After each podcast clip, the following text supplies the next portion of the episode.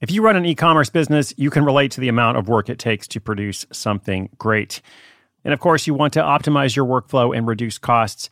That's why I want to say a big thank you to our partner, ShipStation, and perhaps introduce you to them as well. If you are not familiar with ShipStation, they've been supporting Side Hustle School for years.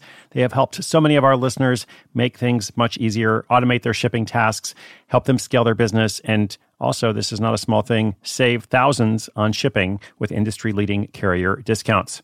ShipStation is the innovative tool that helps turn your shipping challenges into opportunities for growth. Go to shipstation.com and use code HUSTLE to sign up for your free 60 day trial. 60 days free. ShipStation.com, code HUSTLE.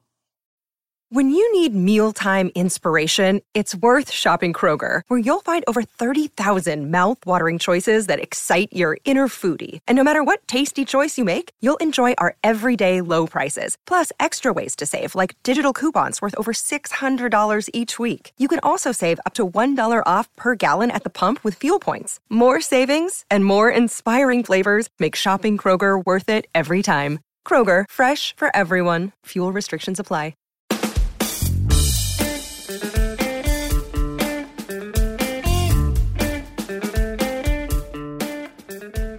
What's up? Welcome to Side Hustle School. My name is Chris Guillebeau.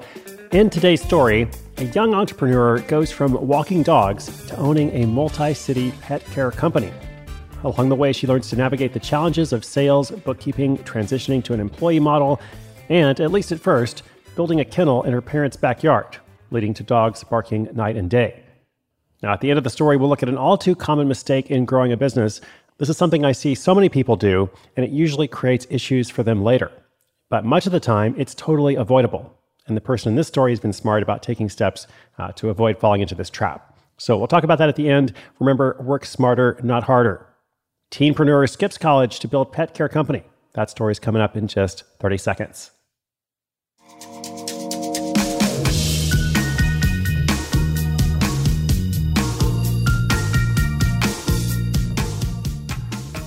Just about any eight year old can walk a dog. But how many of those kids turn a few bucks into a full blown business that's hiring employees by age 20? Well, that's exactly what Catherine Cockrell did. Catherine loved walking dogs for her neighbors, and once she was old enough, she got a job at a kennel. It was there she realized there just weren't enough pet care options available in her community. As a high school sophomore at that point, Catherine's parents very kindly, and perhaps somewhat naively, let her set up a kennel in the basement and the backyard of the family home. She spent $97 on her first order of pet gear, a number that seemed huge at the time. This allowed her to install a dog grooming station in the basement, while that backyard was converted into a dog park. Since she was just 15, Catherine's pet care prices were set low, which brought in business. And as the home based after school operation grew, dogs barking all hours of the day and night became a real issue. So, once business was booming, Catherine's parents encouraged her to move the entrepreneurial endeavors to a new location. She continued to operate Happy Hound pet sitting all through high school. Then, when it came time to go to college, she chose to go a different direction. She set a goal of only working for herself, moving out, and proving she wasn't crazy for not taking advantage of the college fund her parents had saved up. This felt like a gamble, since nearly all of her peers were going on to higher education. By age 19, Catherine was making her own living and had moved out of her parents' house slash dog park. By age 20, she was hiring team members. And by age 23, she had a second branch in the works. So let's take a look at some of these details. Happy Hound currently offers dog walking, pack hikes, pet taxi, and pet sitting. Each service is charged a per visit fee with a premium fee added for holidays. Clients can interact with the business through an app called Handler, which handles booking, communication, and billing. Pet owners receive a photo of their pet from each visit and can even access remote check in and check out while they're away. Before bringing on the team members, every responsibility in the business fell on Catherine's shoulders. But now there are four pet sitters at the original branch, and she promoted one of her employees, Mariah, to branch manager about two years ago. Mariah keeps up with the finances, the office work, client contact, and sitter communications.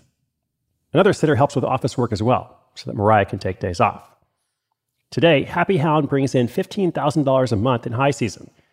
Revenue in the business can be seasonal, so sometimes it gets down to $6,000 a month in low months. For this reason, Catherine carefully times any major expenses, pays her sitters only on commission, and maintains a savings account year round. Ongoing operating expenses are about $1,000 a month. That includes her website, some advertising, and equipment. Catherine spent much the past year replicating her business in a new location. By analyzing her website's Google presence, she saw which nearby cities had the highest search volume for Happy Hound's specific service. With some further market research, she could also determine which cities were underserved.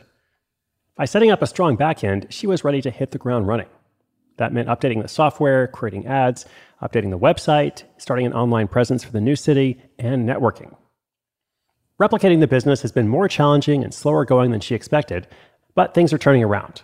By learning from the situation, she plans to help her team members create their own branches down the line and potentially franchise the Happy Hound Company.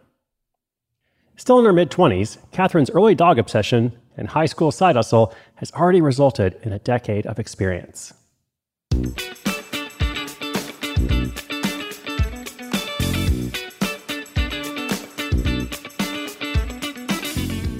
Okay, so what is this all too common mistake uh, that I mentioned in the beginning? Well, first of all, Catherine's done a wonderful job in avoiding it. Uh, but the all too common mistake in growing a business is bringing on employees uh, or making financial commitments that are dependent on a certain level of revenue. I should say bringing on employees too soon because, you know, ultimately a lot of businesses do have employees. Uh, but in this story, Catherine was wise to pay her pet sitters on commission, uh, which sounds like a per walk or per visit, per appointment situation, uh, instead of a salary. And that way, if the dog walking biz is booming, they get paid more, they do more work, they get paid more, but so does she. And then during the off season, she's not locked in. So, when you have a situation where your income is uncertain, which is the case for the majority of new businesses, why set yourself up for failure with expensive commitments you need to meet regardless of how much money is coming in? The more you can do to keep your overall operating expenses low, especially when it comes to payroll or anything that, you know, definitely has to be paid no matter what, the less of a risk you'll be taking and the more flexibility you'll have. That's what I would encourage you to think about today uh, and apply in whatever way makes sense to you and your goals and your vision. So, inspiration is good, but inspiration with action is better.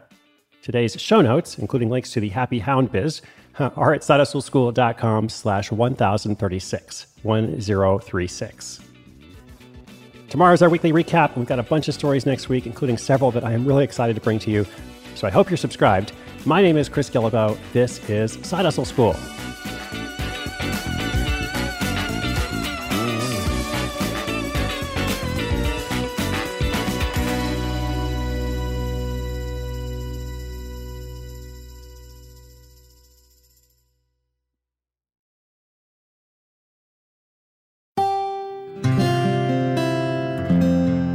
From the Onward Project.